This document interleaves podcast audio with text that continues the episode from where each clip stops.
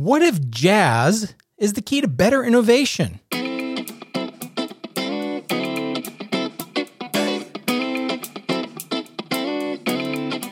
Welcome to Invisible Solutions. I'm your host, Stephen Shapiro. Each week, we tackle your most complex problems using the lenses from my book, Invisible Solutions. If you need the lenses, go to getthelenses.com. With that, let's get started with today's episode. Today marks a special occasion for me. 20 years ago, I had my book launch party for my first book, 24 7 Innovation. At the time, I was working for Accenture, living in London, and we decided to throw this big shindig at this really ritzy place. And it was just a, a, spectacular evening. We had a swing band. I was playing my saxophone, doing a little bit of jazz music, which is a little bit of foreshadowing of what we're going to talk about today. And also, in addition to it being a book launch party, it was a leaving Accenture party because this was my last week with the company. I decided when the book came out that I would use it as an opportunity to launch my own speaking business. And that's what I did 20 years ago. So for me, this is a, special podcast because it marks a special period of time and in order to fully celebrate, what I'd like to do is actually read you the prologue from my book, 24 7 Innovation, which was published 20 years ago. So, with that, let's go to the prologue of 24 7 Innovation, which was called From Boxes to Lines. And the chapter started with a quote from Albert Einstein with his three rules of work. Number one, out of clutter, find simplicity. Number two, from discord, find harmony. Number three, in the middle of difficulty lies opportunity. In writing this book, I felt a historical perspective on business would provide an interesting and useful context for my arguments, especially for readers who are a bit vague on the past contributions of people like Frederick Taylor, W. Edwards Deming, and Dr. Michael Hammer. But as a colleague of mine once said to me, he said, I've read so much about Taylor that he feels that he can claim him as a dependent on my taxes. So it is with a bit of trepidation that I go ahead with this prologue, because yes, most of it is historical, but it also provides the essential context for what comes next in business an era of innovation such as we've never seen in the past. Although businesses over the years have used innovative approaches for improving their productivity, this has often been done at the expense of individual innovation. Innovation has been driven from the top rather than being pervasive throughout the organization.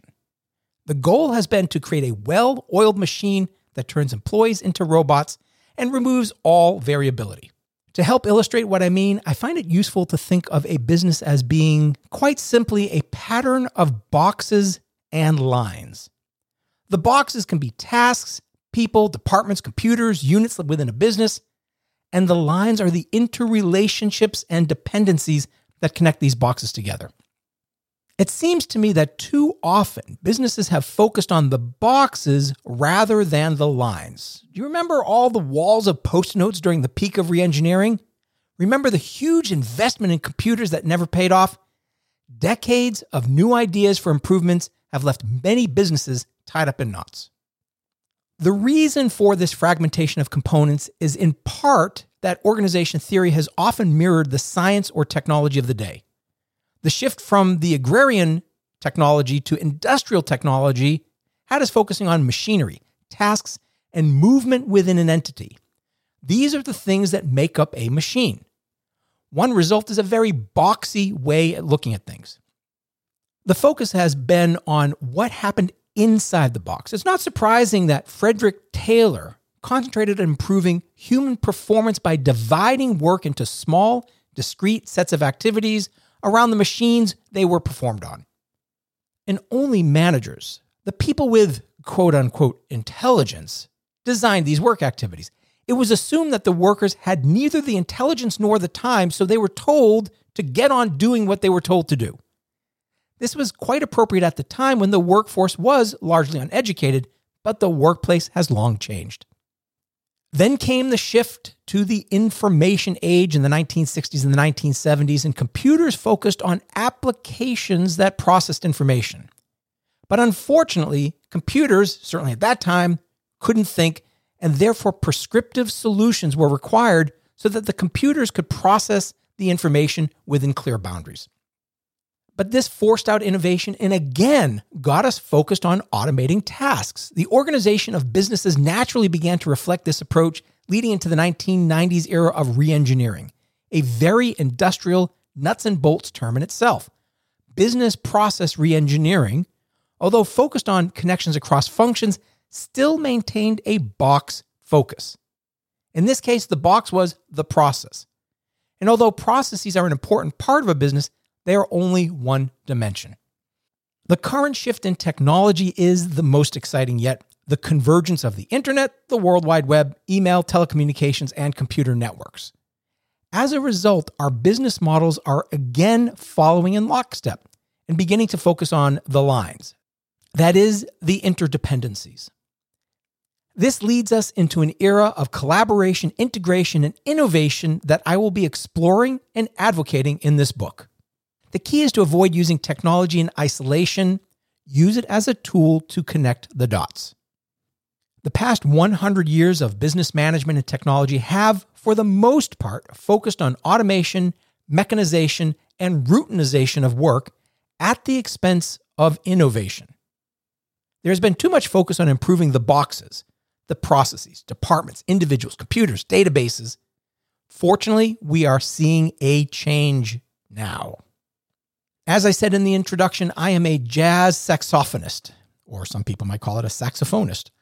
And the concept of the lines versus boxes is exactly what jazz is about. The key in jazz is to let each player, a box, express his or her own individuality through improvisation, which is a form of innovation in the context of a simple chart comprised of chord structures and rhythms. And these are the lines. There is very little limit to what the musician can do with their solo. The only control is the framework. Jazz is very much about the musician. Give the musician the freedom to express their own individuality. This is the human factor.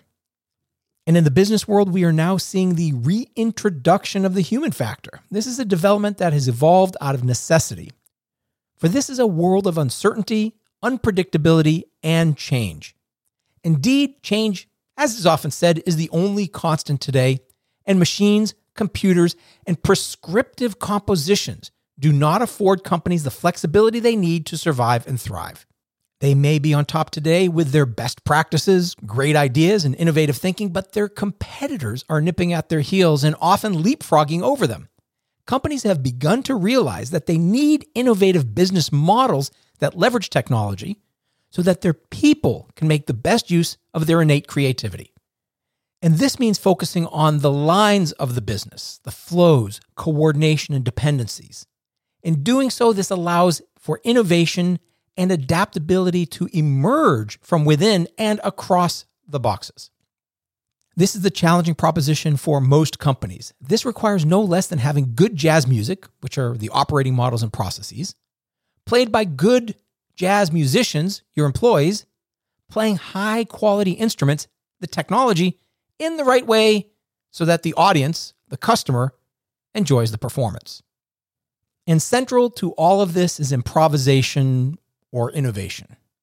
Musicians read a score, but when they come to play that score, they improvise their solo parts, partly because they feel it improves the music, partly because they are responding to the improvisation of someone else in the group and partly because they're responding to the audience's reaction. Once this procedure has begun, it can take the music far away from the original score and send it on a journey that was never dreamed by the composer. This is a form of perpetual innovation that companies need in order to evolve continuously to meet customer and market needs in this age of change. My suggestion and the theme of this book is that companies must find a way to achieve 24 7 innovation all day, every day, in order to survive in an increasingly daunting competitive environment. Tomorrow's companies will need pervasive innovation, creative thinking everywhere by everyone. We are witnessing the start of the next evolution phase of business innovation. And that is the end of the prologue. And although I wrote this passage over 20 years ago. I do believe that it still holds true. These interconnections are more important than ever. Technology has made innovation available to everybody in the organization. So we've had the emergence of idea management technologies, where frontline workers can provide their ideas and solutions to problems posed by others in the organization. We've democratized contributions. Technology has also enabled external crowdsourcing platforms that allow us to connect problems with solvers. I have an issue in one industry, but maybe somebody in a completely different industry has solved this problem. Wow, this allows us to get those connections that previously were invisible. And we are seeing the disaggregation of businesses where suppliers can play a much more strategic role in the growth of their clients. We're not looking at organizations as four walls that protect everything that goes on inside, but rather we are seeing them as networks and nodes and connections to new technologies that a company might license, to a partner that helps provide a capability that they could never develop on their own. And this ability to make all these connections, this ecosystem, is helping companies evolve faster and faster and faster. And at the end of the day, this is really the key to innovation. And I've said this in the past is to me innovation is not about creativity, ideas, suggestions, novelty or being different. All of these might be input to innovation. They might be a part of innovation, but they are not innovation. The reason why we have innovation is to remain relevant. And in order to remain relevant, we need to create an organization that is adaptable, that is flexible, that is able to change quickly to meet the changes of the market. This is the key to success in the future. This is why I believe the concept of 24 7 innovation is so important. And it's also why I believe that jazz music gives us at least an insight into how to create that real time improvisation that meets the needs of the audience. So, thank you for being with me here today with this retrospective on my business and my book. 20 years ago, 24 7 Innovation was published. And that's when I left Accenture to create my own business. And for the past 20 years, I've been helping companies drive innovation, create an innovation culture, and most important, remain relevant. So, with that, we are at the end of this week's episode. To submit problems you want solved on the podcast when we are doing our problem solving format, please go to invisiblesolutionspodcast.com. And remember to download the lenses. Go to getthelenses.com. With that, I look forward to being with you next week. And until then, happy problem solving.